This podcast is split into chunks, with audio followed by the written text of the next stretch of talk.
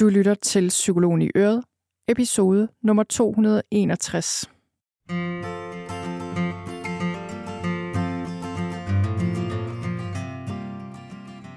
Velkommen til Psykologen i Øret. Jeg er psykologen Birgitte Sølstein, og Øret, det er dit.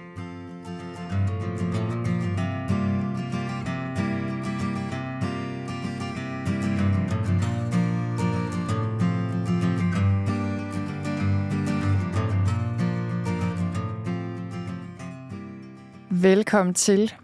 I dag skal vi tale om perfektionisme.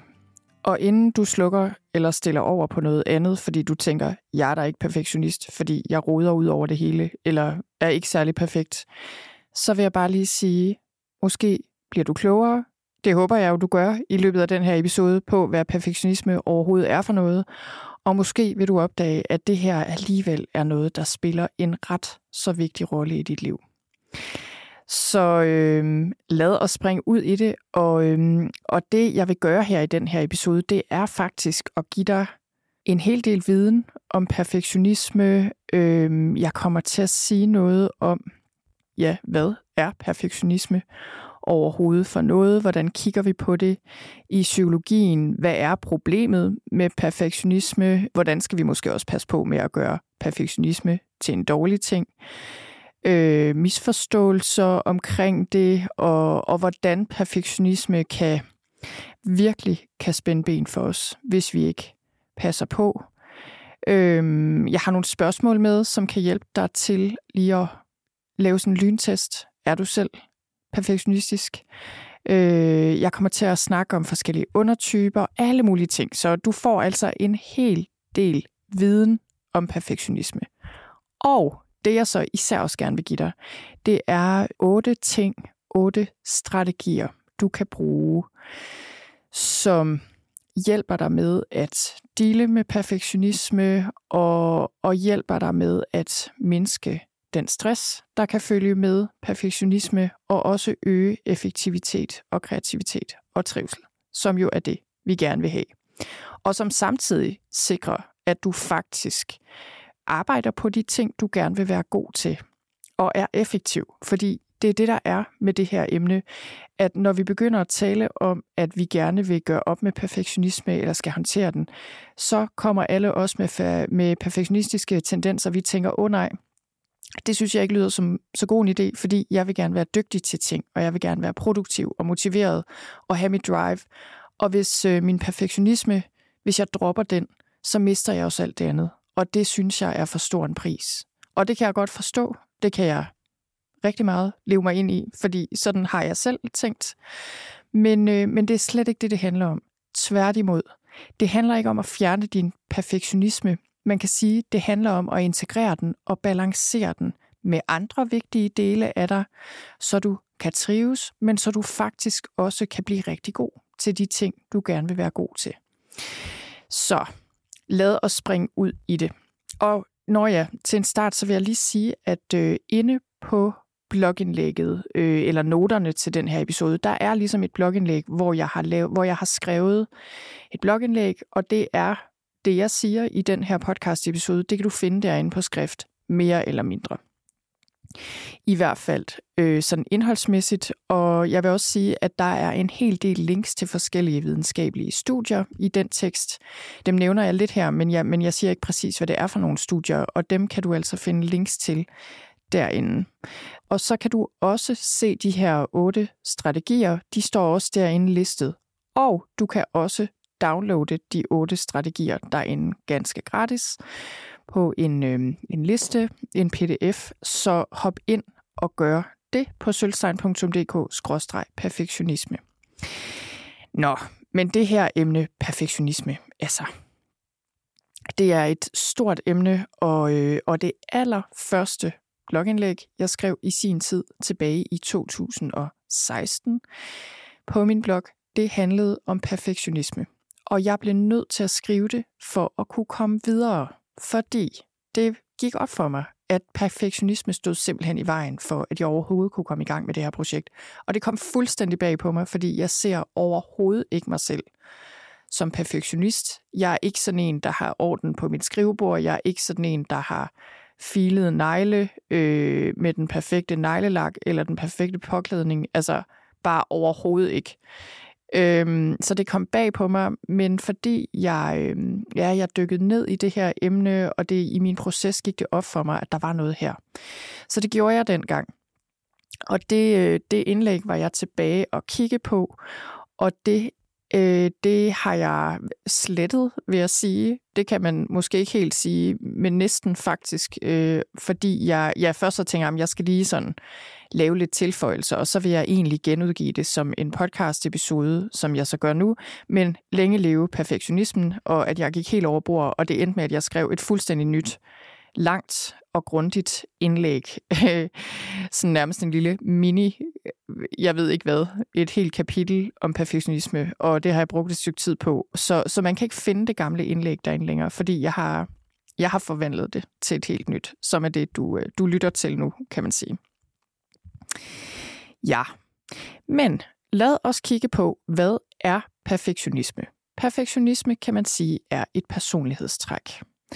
Og det er ikke en dårlig ting i sig selv, som sagt, men som med så mange andre ting og andre personlighedstræk, så er det et spørgsmål om balance. Altså, for meget er ikke så godt, og øh, ja, jeg ved ikke, for lidt øh, er måske heller ikke så godt. Men altså, hvis vi skal definere perfektionisme, så er her en definition fra en artikel, en forskningsartikel, og der siger de, Perfectionism is characterized by setting exceptionally high standards of performance and unrealistic goals, accompanied by overly critical self-evaluations and concerns over making mistakes. Så perfektionisme handler altså om en tendens til at sætte meget høje standarder, en høj grad af selvkritik, øh, selvkritik og en frygt for at begå fejl. Og hvis du har tendens til perfektionisme, så vil du typisk gerne kunne gøre noget perfekt og være rigtig god til ting, eller synes du måske bare ikke, det er det værd. Det jeg vil sige her til en start om perfektionisme, det er, at det er en sniger, fordi den er meget ofte usynlig for dem, der er ramt af perfektionisme. Og det var også det, jeg oplevede, og måske er det også det, du oplever. Fordi du vil synes, at de krav, du stiller til dig selv, for eksempel, eller andre, er bare helt almindelige og helt naturlige. Du føler, at dine standarder for kvalitet og, og det, du synes ligesom kan accepteres som noget, der er godt nok, det er bare sådan helt almindeligt, rimeligt og nødvendig måde at se tingene på. Og sådan er det jo øhm, med alle vores overbevisninger selvfølgelig. De er vores overbevisninger, og vi føler, at sådan er det så bare. Så det vil også sige, hvis du er 100% identificeret med din perfektionisme, så er det lidt ligesom at have fået maling i øjnene, fordi du, du har bare maling i øjnene, men du kan ikke se malingen med dine øjne. Verden er bare blå, for eksempel, hvis det er blå maling. Giver det mening, det her? Altså, det er ligesom et par briller at se verden med. Og vi kan ikke se selve brillerne. Så, øh, så dine tanker vil være drevet af perfektionisme, måske din adfærd, og du ligesom du ser det bare som sandheden.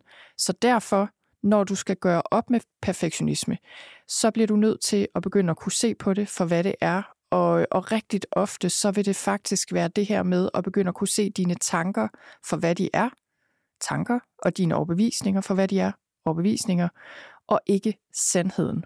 Fordi så kan, du begynde, så kan du begynde at se på det, hvad skal man sige, lidt mere objektivt, og tage stilling til, okay, er det her overhovedet et øh, karaktertræk eller en tanke, øh, måde at tænke på, jeg har lyst til at leve efter, eller hvad.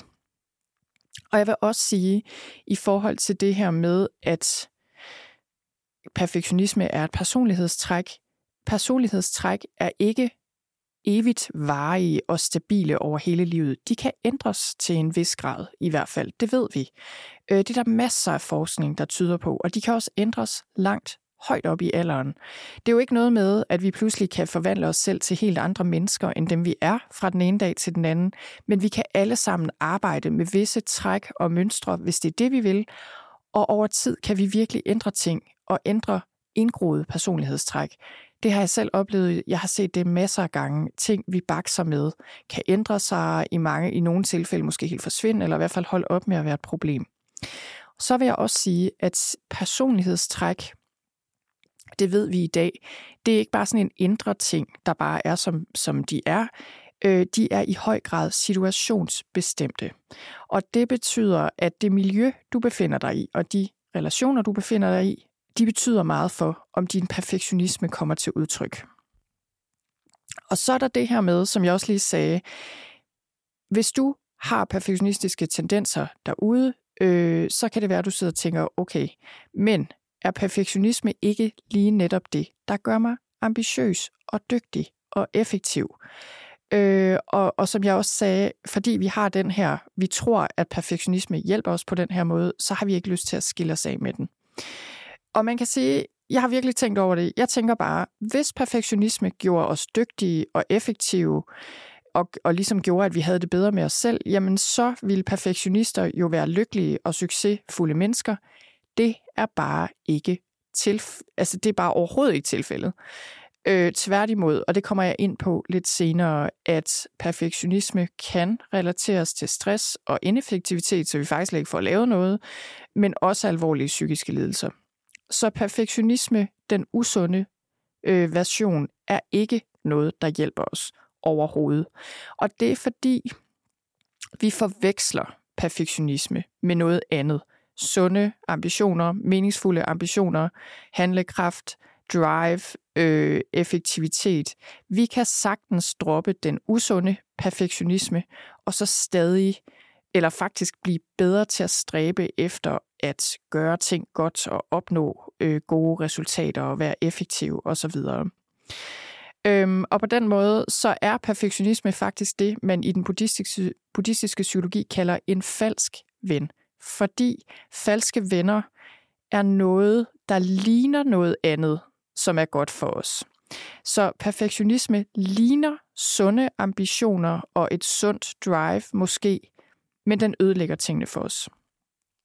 Og her får jeg lyst til lige at komme med et citat fra en bog, der hedder The Gift of Imperfection af Brené Brown. Den er måske oversat til dansk, det må jeg indrømme, det ved jeg faktisk ikke. Øhm, men Brené Brown, hun øh, ja, er sociolog og har skrevet masser af gode bøger. Hun er helt fantastisk, og hun har skrevet den her bog, der handler om The Gift of Imperfection og faren ved perfektionisme. Og hun siger, Perfectionism is not a quest for the best. It is the pursuit of the worst in ourselves. The part that tells us that nothing we do will ever be good enough, that we should try harder. Many people think of perfectionism as striving to be your best, but it is not about self-improvement. Og så siger hun på et andet sted, et andet sted i bogen, Perfectionism is not the same thing as striving to be your best. Perfectionism is the belief that if we live perfect, look perfect, and act perfect, we can minimize and avoid the pain of blame, judgment, and shame. It is a shield It's a 20 ton shield that we lug around thinking it will protect us, when in fact it's the thing that, that's really preventing us from flight. Så jeg ved godt, det var et lidt langt citat, det her. Jeg synes bare, hun beskriver det så rammende, fordi det, hun siger her, det er, at perfektionisme gør dig dårligere til alt det, du gerne vil være god til, og kan virkelig stå i vejen for et godt liv. Og jeg tænker jo, at the end of the day, det, det er et godt liv, vi gerne vil have. Så hvad er problemet? Der er mange problemer med usund perfektionisme, men man kan sige, her er bare lige nogle af de måder, perfektionisme virkelig kan, kan spænde ben for os på. For det første kan man sige, perfektionisme, når det kommer over, det hjælper os med at opnå mindre med mere stress. Og det er det omvendte, tænker jeg jo, af hvad de fleste af os gerne vil. Perfektionisme er drevet af frygt for ikke at være god nok eller gøre det godt nok, og når vi er drevet af frygt, så bevæger vi os væk fra noget, men ikke i en meningsfuld retning, hvilket er et problem, fordi vi vil gerne bevæge os i en meningsfuld retning i vores liv. Perfektionisme dræber kreativitet på stedet. Når vi ikke må være kreative og eksperimentere og begå fejl og være dårlige til noget, så er det fuldstændig umuligt at lære noget og være nyskabende, og så er det bare heller ikke særlig sjovt. Perfektionisme, fordi det er drevet, det er frygt, der driver den usunde perfektionisme, så er det ikke din trivsel og din glæde, der er i fokus her. Det, igen, det er baseret på frygt. Det er et træk i din personlighed, der prøver at beskytte dig.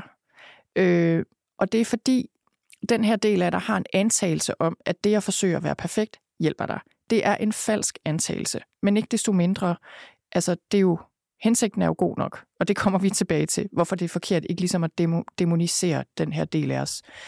Der er det med perfektionisme, og det kan være, at du også selv har oplevet det, at det kan få dig til at udsætte ting i det uendelige. Det vil sige, altså det er jo et problem, fordi vi har kun et liv, og en eller anden dag er det for sent, og vi kommer til at fortryde rigtig meget, hvis perfektionisme får lov til at leve vores liv. Fordi vi skal selv leve vores liv. Og så er der også det, at perfektionisme kan undergrave relationer. Og det har du sikkert også kunne se i dit eget liv, øh, hvis du har tendens til perfektionisme, at når vi higer efter at gøre noget perfekt, så kan vi meget nemt glemme vores relationer, nedprioritere dem. Det kan være, at vi ikke er særlig nærværende, når vi er sammen med nogen. Det kan også være, at du ikke er særlig, har en særlig stor nærhed med andre, fordi du prøver at fremstå perfekt. Ergo kan du ikke have en reel kontakt til andre, fordi du bare, det er ligesom en facade og et falsk selv øh, hvilket ikke giver gode, nære, autentiske relationer. Så, og det kan også være, at du holder folk på afstand, fordi du ikke føler, at du er god nok. Og det kan også være, at du stiller for høje krav til andre, hvilket også ødelægger dine relationer i det lange løb. Så det her, det, er bare, det var bare sådan et lille udvalg af nogle af de vigtige måder, perfektionisme kan skabe problemer på.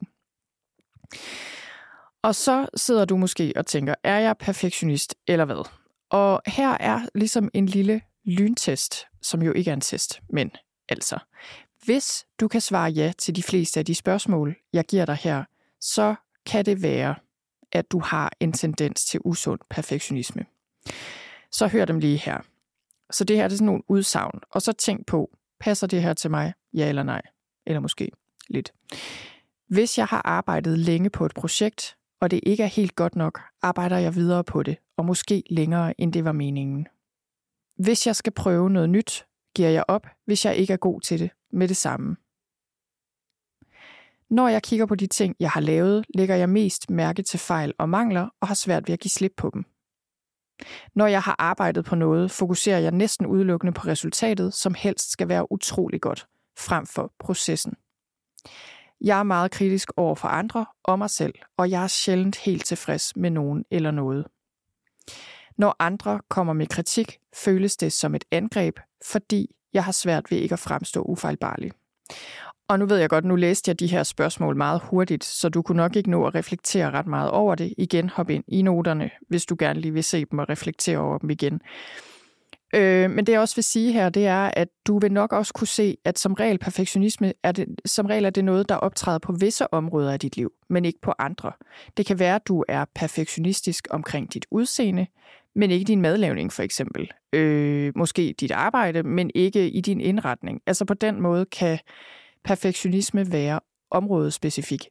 Så kommer vi til noget, som jeg synes er meget sjovt, og faktisk giver rigtig god mening. Øh, det er fordi, som jeg sagde, det her med, at jeg er perfektionistisk eller ej, det, øh, jeg tror mange af os har sådan et meget klassisk eller sådan standardbillede af, hvad vil det så sige? Øh, og det har jeg også haft. Men man kan komme med flere nuancer øh, i forhold til det her. Og en af dem, der har gjort det, det er en, øh, en forfatter, der hedder Catherine Morgan Schaffler. Hun har skrevet en bog, der hedder The Perfectionist's Guide to Losing Control. Og i den, der deler hun perfektionister ind i flere typer. Fem typer. Og det var bare noget, øh, som jeg virkelig kunne genkende faktisk. Jeg kunne genkende mig selv i flere af de her typer, men det gav også mening for mig, fordi jeg synes, ja, jeg synes, øh, det er sådan nogle, nogle gode kategorier, hun har her. Så nu vil jeg lige fortælle dig om de her fem, og så kan du igen se, om du kan genkende dig selv i en eller flere af de her. Intense perfektionister er den første kategori. Intense perfektionister har generelt høje standarder, er stærkt fokuseret på at opnå deres mål og få tingene, som de vil have dem, og det kan ske på bekostning af dem selv og andre.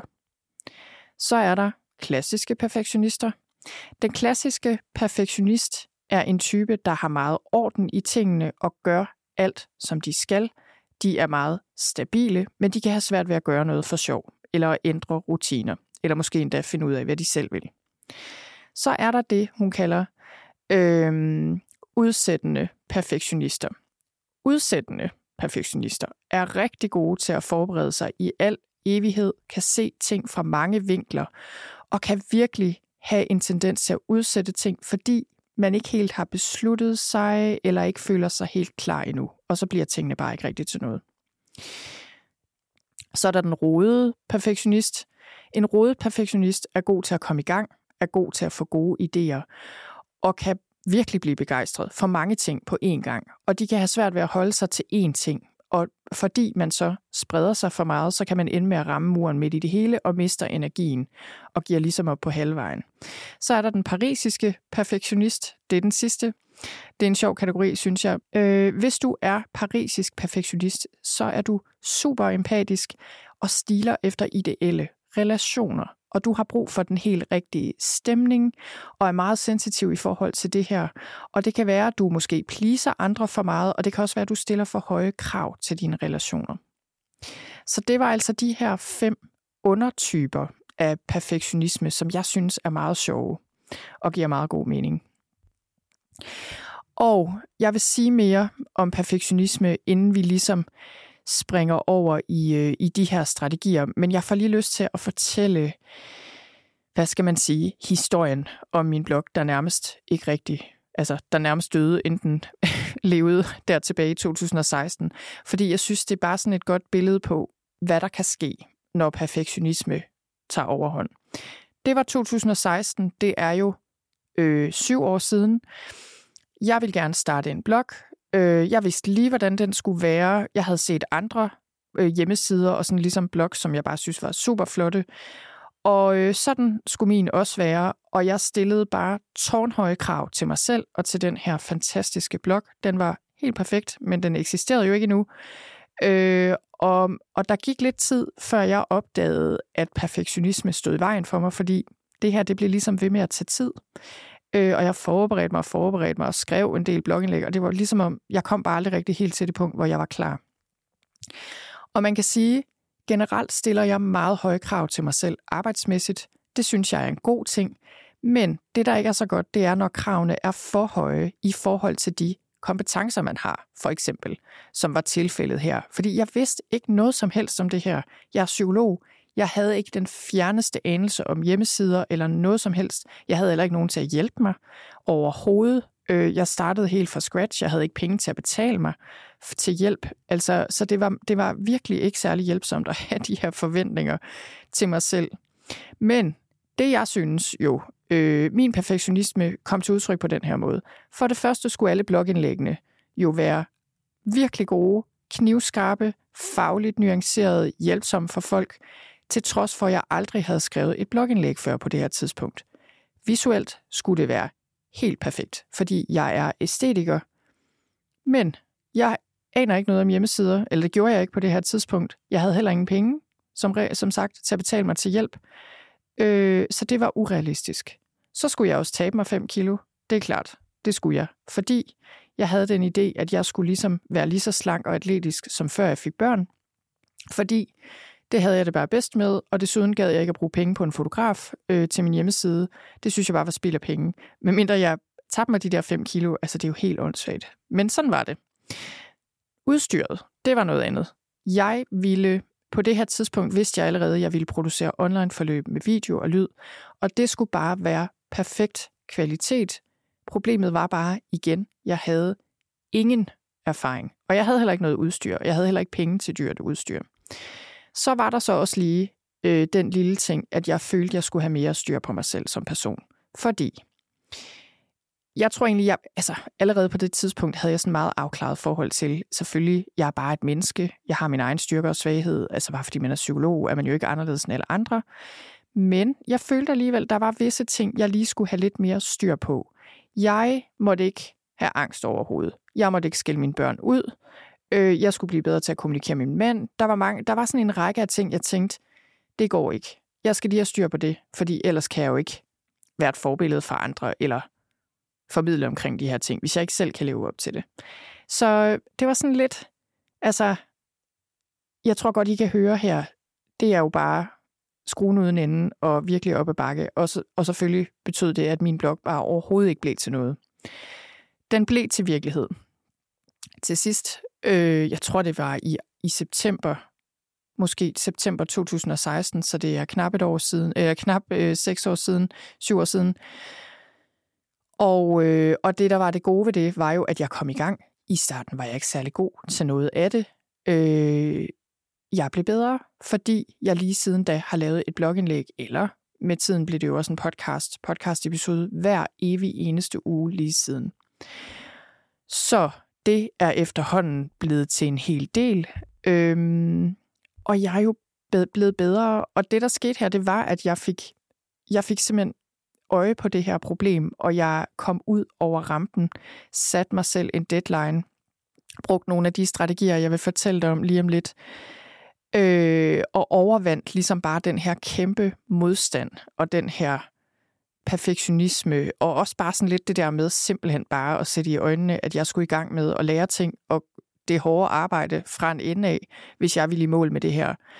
Øh, men, men jeg siger det her, fordi jeg var meget tæt på ikke at komme i gang overhovedet. Øhm, og ligesom jeg, jeg, der var et, øh, et citat her, som jeg synes passer meget godt her, af Margaret Atwood. Hun er forfatter. Hun sagde, If I waited for perfectionism, eller if I waited for perfection, I would never write a word. Så altså, det er det samme med mig og med dig. Hvis vi venter på, at alt er perfekt, så kommer vi aldrig, altså nogensinde, til at, øhm, at skrive et ord, eller gøre noget af det andet, vi gerne vil. Og man kan sige, siden da har jeg udgivet mere end 300 blogindlæg og podcast-episoder. Min podcast, Psykologen i Øret, jeg tror, den er fem år gammel, nej, øh, snart seks år gammel nu. Det har været en af de mest populære danske podcasts, lige siden den begyndte. Mere end 100.000 besøger min hjemmeside og blog hver måned. Min podcast er blevet lyttet til, øh, jeg ved ikke helt, det er svært at regne ud, måske 2 millioner downloads siden da. Det er rigtig meget. Jeg har haft tusindvis af mennesker gennem min online-forløb. Det kan godt betale sig lige at, øh, at tjekke dig selv, hvis du oplever perfektionisme. Det har det i hvert fald kun for mig. Og hvad med perfektionismen? Er den væk? Nej, det er den ikke. På nogle måder er den. Øh, men så kommer der bare nye ting, jeg oplever den med. Så, så man kan sige, jeg er blevet meget mere villig til at sende ting ud i verden alligevel, selvom jeg ikke selv føler, de er perfekte. De fleste af de ting, jeg sender ud, synes jeg ikke er gode nok. Men jeg har lært at sende dem ud alligevel. For nylig er jeg stødt på en ny barriere, fordi nu skal jeg i gang med noget nyt. Øh, som, øh, som jeg, hvor jeg har længe har udsat det, og det er gået op for mig, når mm, okay, det er jo nok, fordi nu er min perfektionisme ligesom flyttet derhen, og nu er det der, den øh, ja, dukker op. Så det var lidt om det, men ellers øh, lad os prøve at kigge lidt mere på, hvor kommer perfektionisme fra? Studier peger på, at vi har mere perfektionisme, i hvert fald, i, nu var det et amerikansk studie det her, men, øh, men vi har mere perfektionisme øh, nu. Altså perfektionisme er ligesom en stigende tendens, kan man sige, hos os, rent psykologisk. Og det kan der være forskellige øh, grunde til. Jeg tror, at den primære årsag er øh, sociale medier og mediebilledet i det hele taget. Fordi det giver os det her konstante sammenligningsgrundlag og idealer, øh, en fornemmelse af de her krav og idealer, som er meget svære at leve op til, og som også virkelig fremmer perfektionisme, føler jeg. Og, og mange af os får bare et fuldstændig urealistisk billede af, hvad det vil sige at være et menneske, at være en familie, hvad det vil sige at have venskaber, alt det her. Og det, der især sker i vores kultur. Vi har en meget individualistisk kultur med fokus på den enkelte og på den individuelle præstation. Og den bliver fremhævet i det ekstreme. Selvfølgelig er der også andre årsager til perfektionisme. Øh, hvis du har haft en opvækst med en forælder, der havde urealistisk høje forventninger til dig, for eksempel. Øh, der er også ting, som hænger sammen med perfektionisme, for eksempel OCD, eller andre lidelser, lavt selvværd, lav selvtillid, igen et arbejdsmiljø, der fremmer perfektionisme. Altså der er jo selvfølgelig forskellige årsager. Men jeg fik bare lige lyst til at fremhæve det her med, øh, med medier, mediebilledet, som en af de ting, der fremmer usund perfektionisme. Og så, og som jeg også har sagt før, det der med, perfektionisme har negative konsekvenser, fordi det ødelægger vores kreativitet, øder vores, øh, ødelægger vores forbindelse til andre, øh, vores effektivitet osv. Men, men det, der er det værste, er jo, at perfektionisme kan medføre alvorlige psykiske lidelser. Øhm, og det er jo sådan en, en, hvad skal man sige, en skala det her, hvor vi både kan have sådan lettere mistrivsel eller ubehag, øh, eller lidt dårligt selvværd, eller hvad nu, eller en grad af kropshad, som er problematisk, men måske ikke gør syge. Altså, vi kan spille vores tid på sociale medier og på skønhedsrutiner, der ikke giver mening. Altså, og så, så er det ligesom om, så er der en skala her, hvor vi så, når vi kommer over i den anden ende af den skala, så er vi over i alvorlige psykiske lidelser som stress, angst, øh, OCD, depression, spiseforstyrrelser. Stress er jo ikke, hvis vi lige skal tage den først, det er ikke en diagnose øh, som sådan, det er ikke en psykisk lidelse, men stress kan være øh, invaliderende, det kan have kæmpe konsekvenser, hvis vi først bliver alvorligt stressramte. Og, og jeg, jeg synes ellers, vi skal passe meget på med ikke at koge årsagen til stress ned til vores individuelle, personlige træk. Virkelig, altså som lavt selvværd eller perfektionisme, fordi det har der været en tendens til. Men det er klart, at hvis vi har tendens til tænkning i stil med, jeg skal gøre alt perfekt. Jeg har brug for at være den bedste, og jeg vil altid løse opgaver helt uden fejl. Når jeg gør noget, skal jeg gøre det perfekt. Hvis vi har den slags overbevisninger, så kan det bringe os i risikozonen for stress. Altså det er der jo ingen tvivl om. Fordi det kan betyde, at vi nedprioriterer vigtige behov, kroppens signaler, øh, at vi overhovedet ikke fokuserer på, hvordan vi har det i processen, men i stedet kun på resultatet og på præstationen og på, at ting skal være perfekte. Og hvis vi så oven i købet er perfektionistiske på mange flere livsområder, så bliver det jo bare fuldstændig umuligt og ekstremt udmattende og ekstremt stressende at forsøge at gøre alt godt. Men hvis vi så går videre og kigger på angst og OCD, øhm, forskning peger på, at der kan være en sammenhæng mellem perfektionisme og angst og OCD, som jo er en undertype af angst, og også depression. Og det tænker jeg jo egentlig, det er jo ikke så overraskende egentlig. Hvis vi kigger på angst, så kan man sige, jeg tror, at, altså for det første så, øh, så fordi perfektionisme kan øge stress, så det er grunden til, at det også kan medføre angst, fordi stress og angst hænger nøje sammen. Øhm, men man kan sige, perfektionisme er drevet af frygt, som jeg har sagt før, og, og ligesom den her tendens til sådan en alt eller intet tænkning. Vi frygter, at vi ikke gør det godt nok, at vi ikke er gode nok, og det bliver ligesom sådan, det, vi kan meget nemt ende i en i katastrofetænkning og rigtig stærk selvfordømmelse, og ligesom have meget stærk hang til kontrol, og det kan give angst. Den type tænkning øh, er også noget, der spiller en stor rolle i angst. Og så er der OCD, øh, og man kan se i forskningen, der er en sammenhæng mellem perfektionistiske træk og OCD, hvilket igen giver god mening, fordi OCD øh, det er, at man lider af tvangstanker eller tvangshandlinger, ting, der skal gøres på særlige måder, tanker, man ikke kan holde op med at tænke, øh, eller føler, man kan holde op med at tænke. Og så, så OCD handler meget om at gøre tingene på helt bestemte måder, og den OCD'en kommer, fordi man forsøger at dæmpe den angst, der ellers kommer, så det er sådan en måde at håndtere angst på, kan man sige. Og det er klart, der, øh, det, kan sådan, det kan minde om perfektionisme i, i en ekstrem grad selvfølgelig. Så er der depression, hvor der også er en sammenhæng. Det synes jeg også giver god mening, fordi perfektionisme kan stjæle vores glæde fuldstændig, fordi vi er mere motiveret af frygt og en følelse af ikke at være god nok, end hvad der reelt set giver os glæde og mening og trivsel. Så er der spiseforstyrrelser, som jeg lige vil nævne her til sidst. Og det, øh, spiseforstyrrelser er meget alvorlige psykiske lidelser, især anoreksi, Øh, anoreksi er den mest dødelige psykiatriske lidelse, der findes, og, det, øh, og derfor er det værd at tage meget, meget alvorligt. Og spiseforstyrrelser er jo forskellige. Der findes forskellige typer. Øh, anoreksi og bulimi for eksempel er jo to helt forskellige ting. Det er også komplekst. Man kan ikke koge det ned til perfektionisme, men jeg synes godt, man kan se det delvist som en ekstrem form for perfektionisme, hvor den, der er ramt af spiseforstyrrelsen, øh, forsøger at leve op til et ideal om den perfekte krop. Og, og det kan man sige meget om. Men det, man i hvert fald kan sige om spiseforstyrrelser, det er, at de er kulturelt betinget. Og det vil sige, at spiseforstyrrelser, altså for eksempel bulimi, er udbredte i særlige kulturer frem for andre, og er bundet op på vores særlige forestillinger om den perfekte krop. Så det vil sige, for eksempel, at anoreksi er meget sjældent i Afrika. Man kan se, at de steder rundt omkring i verden, øh, hvor, hvor tendensen til for eksempel anoreksi stiger, det er i takt med, at øh, den vestlige kultur og vores idealer vinder frem. Og øh, Gloria Steinem, hun sagde, Perfectionism attaches itself to what it values in the culture. Så det er bare et, et citat, der ligesom understreger den her pointe med, at perfektionisme Øh, det er noget, der har med vores kultur at gøre, og spiseforstyrrelser har også, og spiseforstyrrelser er alvorlige. Og, og derfor kan man sige, og er også udbredte i vores samfund.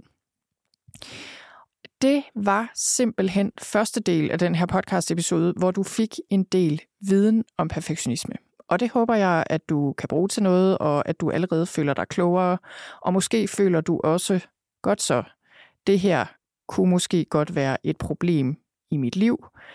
What to do? Så det, jeg gerne vil gøre nu, i den næste del af episoden, det er, at jeg gerne vil give dig otte praktiske strategier, der har hjulpet mig personligt rigtig meget med at overvinde perfektionisme, eller ligesom balancere den, bruge den til min fordel endda i nogle tilfælde. Så lad os gå i gang med dem, og som sagt, så finder du også en beskrivelse af de her otte strategier inde på min hjemmeside, hvis du gerne vil.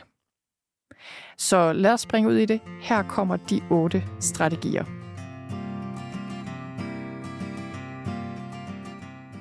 Velkommen tilbage, må jeg sige. Der skete simpelthen lige det, at jeg blev afbrudt i optagelsen af den her podcast-episode. Og øh, det er selvfølgelig sket før men jeg har aldrig nogensinde kørt videre senere på den samme podcast-episode, så jeg altid startet forfra. Men i forhold til, at den her podcast-episode handler om perfektionisme, så tænkte jeg, ved du hvad, nu må jeg praktisere, hvad jeg prædiker. Nu kører jeg videre, selvom der er gået lang tid. Og, øh, og det er jo sådan, når man stemmen den ændrer sig rigtig meget i løbet af dagen, så, så jeg ved, at øh, ja, stemmen lyder anderledes, lyden kan være lidt anderledes. Så, øh, så jeg besluttede mig for at øh, simpelthen bare at, øh, at fortsætte, hvor jeg slap. Og, og det, der så skete, da jeg gjorde det i første omgang, det var, at jeg kom et stykke hen i, øh, i optagelsen, og så fandt jeg ud af, at der var noget teknisk, der ikke var sat rigtigt op. Det kan jo også ske. Og så måtte jeg ligesom afveje igen, okay, what to do? Og så tænkte jeg, nej, det dur ikke. Jeg starter lige forfra igen.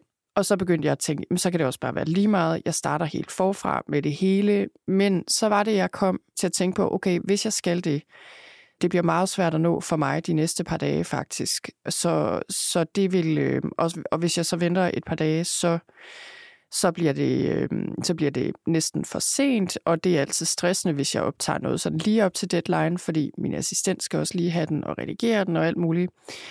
Og så tænkte jeg, nu må jeg simpelthen bare komme videre i programmet, og det bliver, som det bliver. Så nu er vi her igen.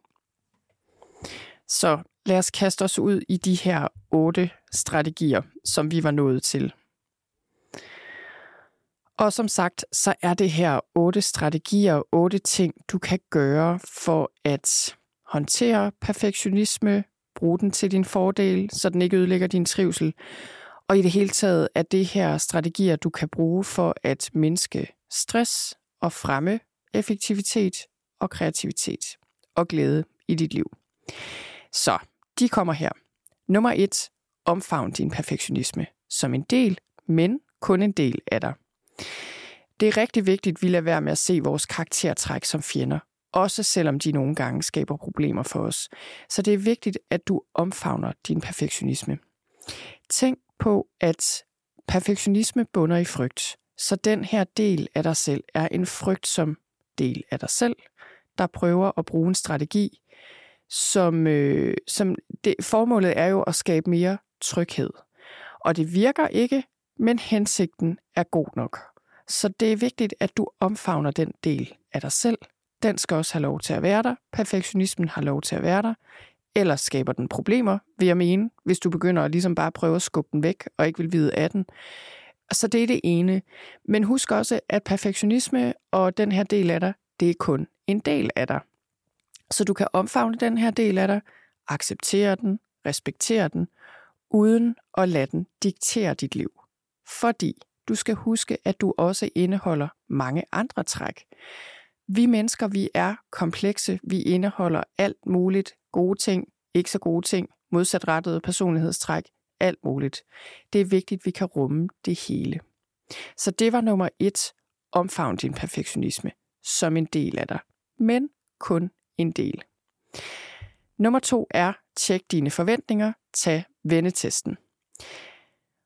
Når vi har for høje forventninger til os selv, så øh, kan man kalde det The Expectations versus Reality Trap. Det er, i hvert fald, det er der i hvert fald nogen, der har kaldt den. Øh, vi kan falde i den her fælde, og det vil altså sige, at vi har forventninger, der ikke harmonerer med virkeligheden. Og du kan tjekke dine egne forventninger. Og den, de forventninger, din perfektionisme ligesom har til dig, ved at tage det, jeg kalder vendetesten. Det er en meget enkel test. Den går ud på, at du skal tænke på de forventninger, du har til dig selv. De krav, du stiller til dig selv. Det kan være omkring dit arbejde, eller din forældrerolle, eller din evne til at være tålmodig, I don't know, hvad som helst. Tænk så på en rigtig god ven eller veninde, du holder rigtig meget af.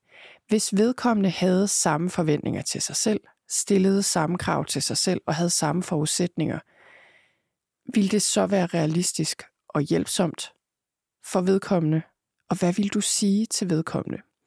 Og den her vendetest er altid god at tage, fordi vi har en tendens til at være meget hårde ved os selv, og vi har meget svært ved at se os selv udefra. Så, så når vi tager den her vendetest, så kan vi se på det på sådan en lidt mere objektiv måde. Så det var nummer to. Tjek dine forventninger. Tag vendetesten. Så kommer nummer tre. Lav en cost-benefit-analyse af din perfektionisme. Så nu hvor du har lyttet til den her podcast-episode, har du nok kunne se, måske, at perfektionismen, måske er der nogle fordele ved den for dig, måske er der nogle omkostninger. Og den her øvelse, det her med at lave en cost-benefit-analyse, det handler om at finde ud af, hvordan bidrager perfektionisme til det liv, jeg gerne vil leve, og hvordan tager det mig længere væk fra det liv, jeg gerne vil leve, og fra min trivsel.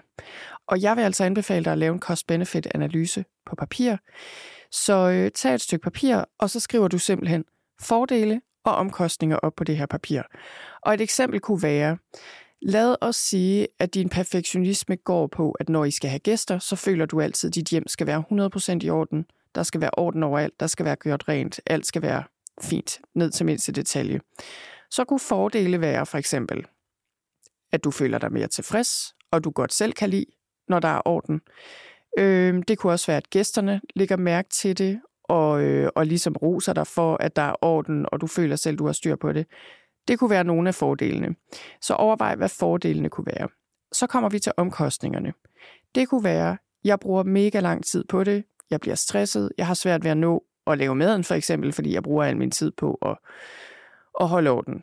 Det kunne være et eksempel. Øh, det kunne også være, at jeg får en kort lunte, fordi jeg bliver så træt og stresset, og så ødelægger jeg stemningen i familien. Og det er ikke særlig hyggeligt, hverken for mig selv eller mine børn, og så får jeg skyldfølelse bagefter. Så det var bare et eksempel på omkostninger. Og det at skrive ting ned er altid godt, fordi igen, det er sådan, vi eksternaliserer det, vi tager det ud af vores eget hoved og ned på papir, og så kan vi kigge på det sort på hvidt, og det bliver nemmere at forholde sig til, lidt mere objektivt. Og du kan bedre beslutte dig for, okay, er det her det værd? Har det for store omkostninger? Hvad kan jeg gøre i stedet for? Så det var nummer tre.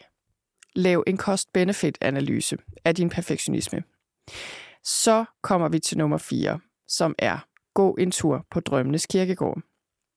Og jeg vil lige sige, den her øvelse kan godt være måske lidt forstemmende eller lidt svær, alt efter hvem du er derude. Så jeg, jeg vil anbefale dig at lave den her øvelse på en god dag. Ikke en dag, hvor du øh, har total nedtur i forvejen. Fordi alt efter hvem du er, så kan det godt være, at den her øvelse er sådan lidt, lidt en hård nyser. Nå, men problemet med perfektionisme er, at perfektionisme kan stjæle vores drømme. Det kan forhindre os i at gøre de ting, der egentlig giver mening for os, fordi vi har travlt med at gøre alt muligt andet ligegyldigt. Perfekt. Øh, det er noget af alt det her, jeg har snakket om før. Og, øh, og man kan sige, det kan være, at du slet ikke ved, hvad er meningsfuldt for dig. Det kan også være, at du godt ved det, og godt ved, hvad du drømmer om at gøre, men fordi du føler, at du ikke kan gøre det godt nok, så kommer du slet ikke i gang med det. Så den her øvelse handler om at motivere dig til at komme i gang med ting, der er vigtige for dig, ting, du drømmer om, men hvor perfektionisme står i vejen lige nu. Så det, du skal gøre i den her øvelse, er, øh, at du skal lukke øjnene, se for dig, at du går en tur på Drømmenes Kirkegård, som er et sted, jeg lige har opfundet. Og det her sted, det er et sted, hvor alle dine uforløste drømme bliver begravet, når du selv er død. Og på den her kirkegård er der et væld af blomster. Og de gror her, fordi alle de drømme, eller mange af de drømme, du og andre havde, ikke blev til noget i det virkelige liv. Og det er selvfølgelig meget naturligt. Jeg tænker jo ikke, at alle vores drømme kan blive til noget. Vi har kun et liv. Vi kan have 10.000 drømme. Men det er vigtigt, at vi forsøger at realisere i det mindste nogle af dem. Og øh, de drømme, du er på udkig efter her, nu står du her og kigger på de her blomster og får øje på nogle af, de, af dine egne drømme. Og du er på udkig efter nogle af dine drømme, der gror her, fordi din perfektionisme fik overtaget, og derfor blev de her drømme ikke til noget. Så overvej lige, hvilke af dine drømme er begravet her på grund af perfektionisme. Så det kunne for eksempel være drømmen om at leve et liv med mindre stress og mere tid til dine nærmeste eller bedre stemning i familien. Og det kunne være drømmen om et kreativt projekt, et eller andet, du gerne vil sende ud i verden, en bog, et digt, øh, det at tegne eller noget helt andet. Det kunne være drømmen om at rejse, det kunne være drømmen om at kaste dig ud i et eller andet. Altså det kan være hvad som helst. Så, så tænk lige over det. Og grunden til, at den her øvelse er god, det er, at når vi visualiserer og laver øvelser i den her stil, så går vi uden om vores intellekt og bruger dybere og mere intuitive dele af os, og så kan det være nemmere at få kontakt til nogle af de her ting, vi ellers måske kan have lidt svært øh, ved at se, hvis vi bare bruger vores rationelle tænkning. Så det var strategi nummer 4. Gå en tur på Drømmenes Kirkegård. Så kommer vi til nummer 5. Begynd med et halvt skævt skridt. Fremgang, ikke perfektion. Og det her øh, udtryk, fremgang, ikke perfektion, det er et af mine yndlingsudtryk. Jeg bruger det næsten hver dag, tror jeg, siger det inde i mig selv. Nogle gange siger jeg det til andre. Øhm, det her med at begynde med et lille bitte halvt skævt skridt, men at gøre et eller andet og have en lille fremgang, det er simpelthen så vigtigt. Fordi ofte så vil du føle, at du skal kunne gøre noget perfekt for overhovedet at kunne tage det første skridt, og det stopper dig.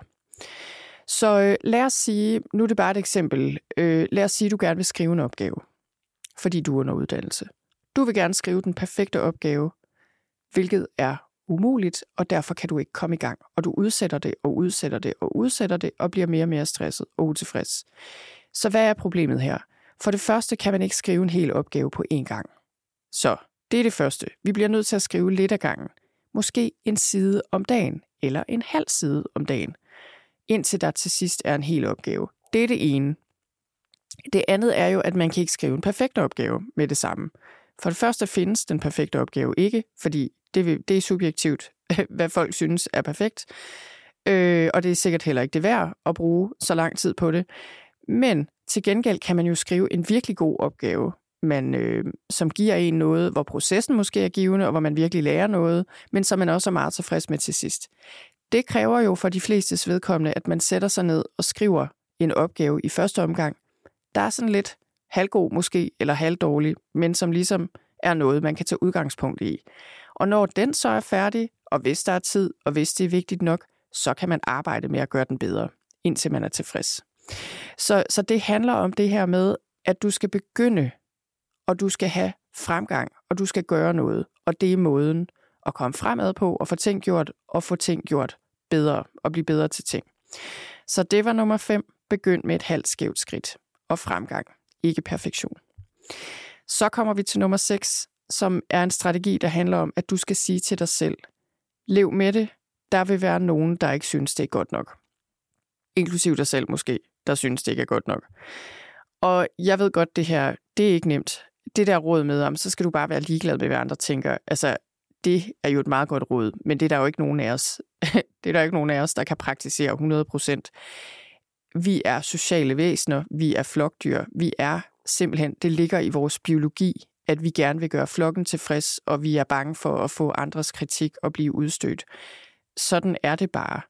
Øh, men man kan sige, at det er egentlig heller ikke et problem. Det, der er et problem, det er, hvis vi ikke er bevidste om de her mekanismer, og automatisk lader det diktere alt, hvad vi gør i vores liv. Så, øhm, så det der med at indstille dig på, det her ubehag er noget, jeg bliver nødt til at lære at leve med. Frygten for, at nogen vil synes, det er dårligt eller ikke er godt nok. Og jeg bliver også nødt til at leve med, at jeg ikke selv synes, det er godt nok. Så, øh, så, så det her er, er nødvendigt, hvis du skal gøre op med, med perfektionisme. Og, øh, og man kan sige, tit er det her jo en forestillet kritik eller andres misbilligelse af noget, man forestiller sig, og ikke noget, der sker i virkeligheden. Det tænker jeg, det vil være 99 procent af tiden. Vi bliver bare stadig nødt til at være villige til at ligesom give, eller give slip på ideen om, at andre altid skal synes om dig, eller synes, du er dygtig, eller det, du sender ud i verden, at du har en fornemmelse af, at det bare er fantastisk og, øh, og perfekt. Og, og jeg ved godt, det er ikke nemt. Jeg tænker, det er noget, man øver sig på. Jeg øver mig personligt på det hver evig eneste dag. Men jeg synes også, det er noget, man kan blive bedre til. Så det er virkelig værd at, at begynde at arbejde med at have den her indstilling. Så det var strategi nummer 6. Lær dig selv at sige, jeg må leve med det. Der vil være nogen, der ikke synes, det er godt nok. Måske også mig selv. Okay, nummer syv er spænd din perfektionisme for den rigtige vogn. Og det her, øh, det her, det handler også om, at perfektionisme i sig selv er en meget stor drivkraft, og den kan virkelig være ødelæggende, hvis vi spænder den for den forkerte vogn.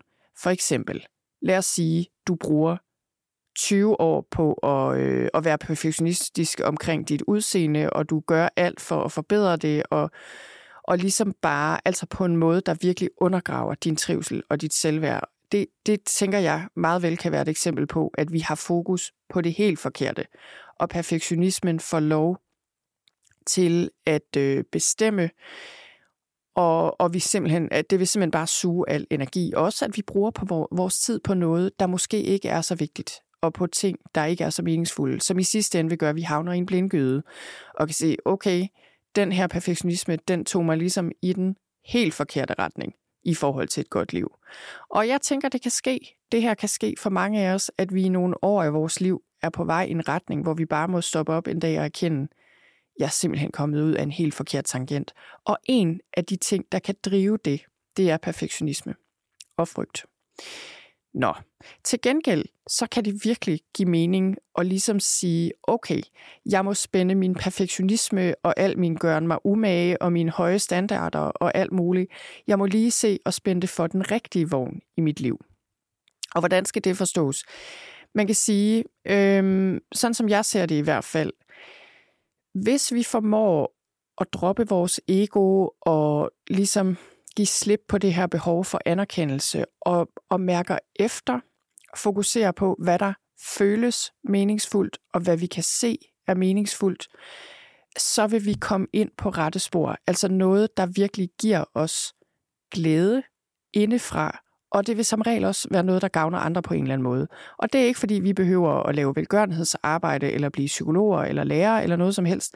Det kan lige så godt være, at det er noget, vi gør tingene på en måde, eller beskæftiger os med noget, der gør os glade og nærer os på en måde, så vi trives bedre, og derfor bare bliver rare at være sammen med, og måske smiler mere til folk på gaden. Altså, det er jo også en måde at gavne andre på. Men det her med virkelig at prøve at finde ud af, okay, jeg har kun så og så meget tid. Jeg har kun et liv. Hvad er det, det er vigtigt for mig at gøre mig umage med? Og hvor kan jeg tage den her tendens til at have ambitioner og stille høje krav og virkelig bruge den til noget godt, som jeg ikke vil fortryde om 20 år, jeg har brugt masser af tid og energi på. Så det er et spørgsmål, der er værd at stille sig selv. Og det var altså nummer syv. Spænd din perfektionisme for den rigtige vogn. Så kommer vi til den sidste, nummer 8, som er have en deadline. Og det her er et klassisk råd i forhold til perfektionisme, men jeg synes også, det er vigtigt. Vi bliver nødt til at have en deadline, hvis vi har tendens til perfektionisme. Fordi hvad skal ellers ligesom hegne vores tid og energi ind? Så, så det er virkelig vigtigt. Og, øh, og en deadline vil hjælpe dig med at, at undgå, at du bruger for lang tid på detaljer, som, øh, som du ikke har brug for at bruge så lang tid på. Og, øh, og det her er jo noget, jeg tænker, det kan se ud på flere måder. For eksempel kan det være noget med at hegne dit arbejdstid ind i timer, så det er øh, antallet af timer eller klokkeslæt, der dikterer, hvornår du stopper med dit arbejde, og ikke din egen indre fornemmelse af, om du er færdig med noget, eller om det er godt nok, om du har gjort det godt nok. Det her er noget, jeg bruger. Øh, jeg er jo selvstændig, og jeg ved, at mange selvstændige har svært ved det her, men jeg tror nu også mange ansatte, eller jeg ved, mange ansatte har svært ved det her med at få struktur på arbejdsdagen og holde fri, når man holder fri, og ikke arbejde for meget og alt det her. Og jeg synes også, det kan være svært som selvstændig, fordi mange af de ting, jeg laver, er noget, jeg gerne vil lave, og som begejstrer mig, og øh, som jeg bliver optaget af. Så, øh, så, så jeg har brug for en fast arbejdstid. Det har jeg haft i årvis. Det er fra typisk 8 til halv 3, øh, fordi halv 3 kommer min søn hjem, og så er det ligesom det. Og, øh, og det er i alle ugens hverdage, og ikke i weekenden og ikke i aftener. Som hovedregel. Jeg kan godt finde på at arbejde nogle gange, aftener og weekender selvfølgelig, hvis, øh, hvis det er nødvendigt, men det er mere undtagelsen end reglen, vil jeg sige. Så det kan være noget med at have en fast arbejdstid, for eksempel. Det kan også være simpelthen at sætte deadlines for store projekter og bestemme med dig selv, og også gerne med andre. Sætte en ekstern deadline. Øh, hvor lang tid må jeg bruge på det her projekt? Hvor lang tid, hvor mange timer, dage er det værd at bruge? Og, øhm, fordi der er den der, nu har jeg lige glemt, om den hedder Parkinsons eller Watsons lov, men i hvert fald den her lov, der siger, ting tager den tid, du giver dem, eller du afsætter til dem. Det er ligesom en elastik. Hvis du giver den 8 uger, så strækker den sig bare 8 uger. Hvis du giver den 8 dage, så er det det, den var. Altså det har jeg bare erfaret, at sådan er det øh, i mit arbejdsliv. Så øh, ja, det er det. Jeg bruger det også nogle gange privat faktisk, i forhold til for eksempel oprydning, fordi jeg, øh, jeg kan virkelig godt lide orden, men desværre ruder jeg meget, og det gør min familie også. Det gør alle familier sikkert. Øh, vi gør i hvert fald. Og hvis ikke jeg passer på, så kan jeg bruge enormt lang tid på at rydde op. Så jeg kan godt finde på at sige til mig selv, jeg må rydde op en halv time, og så sætter jeg musik på og kigger på klokken, og så må jeg rydde op en halv time, og så skal jeg stoppe. Fordi og gå videre til noget andet. Fordi ellers så bruger jeg hele dagen på at rydde op. Og så kan det være, at jeg ikke kommer ud i haven, som jeg egentlig gerne ville. Eller slapper af, eller når noget andet. Så øhm, ja, og så det her med en ekstern deadline vil sige, du aftaler det med nogle andre, eller det ligesom på en eller anden måde har nogle konsekvenser. Det er også vigtigt. Jeg tænker for de fleste af os, er det ikke nok, at vi bare siger til os selv, om så skal jeg også bare øh, stoppe når klokken er fire. Hvis ikke der ligesom er noget eksternt, nogen, der forventer det af os, eller en påmindelse i det mindste. Så, det er, det, så jeg vil virkelig anbefale dig, hvis du har svært ved at få sat de her deadlines og overholde dem, så få hjælp til det. Snak med dine kolleger om det, eller din leder, eller din partner, eller din samarbejdspartner, øh, eller se, hvordan du kan sætte de her deadlines for dig selv. For eksempel kan jeg godt finde på at sige, hvis jeg skal lave noget, som andre så skal have, for eksempel typisk, lad os sige et online-forløb, jeg laver, så kommer der et punkt, hvor der kommer øh, nogen, der skal redigere nogle ting og læse korrektur og ligesom sætte det op nogle steder, og nogle af de ting, jeg ikke selv gør altid, øh, så siger jeg til dem, det kommer den og den dag, så du kan godt afsætte tid i kalenderen til, at øh, det kommer. Og så kan du arbejde med det der. Og øh, det her er jo folk, jeg betaler, så det, det er sådan en rimelig god motivation for mig at sige, okay, men så skal det også ligesom være færdigt. Så det var strategi nummer 8, have en deadline. Og det var det. Jeg håber, du kunne bruge det her til noget. Jeg håber, du føler, du har lært noget om perfektionisme.